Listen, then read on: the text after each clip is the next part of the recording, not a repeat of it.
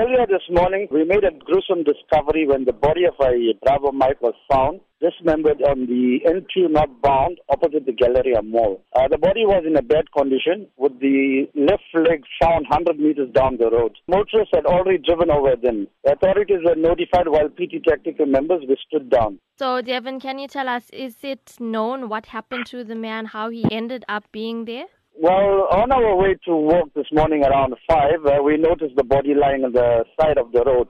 Uh, it's not sure what had uh, really happened, but it seems like he was trying to cross the road when he was knocked down. Believed to be in his 40s. Body was badly injured, so we couldn't identify more, and it was quite dark at the 5 o'clock in the morning. So, Dhevan, you say the body was badly injured. Can you describe the kinds of injuries that the man had sustained? He was all bruised and beaten up, like being knocked by a vehicle.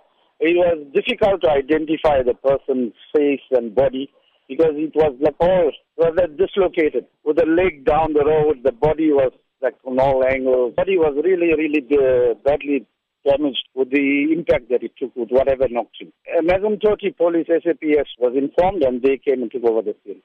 Okay, so Dhevan, this is a very busy area. Was the area cordoned off? Unfortunately, we couldn't cordon off the area, but we did turn down and we were redirecting traffic onto the next lane until the authorities came.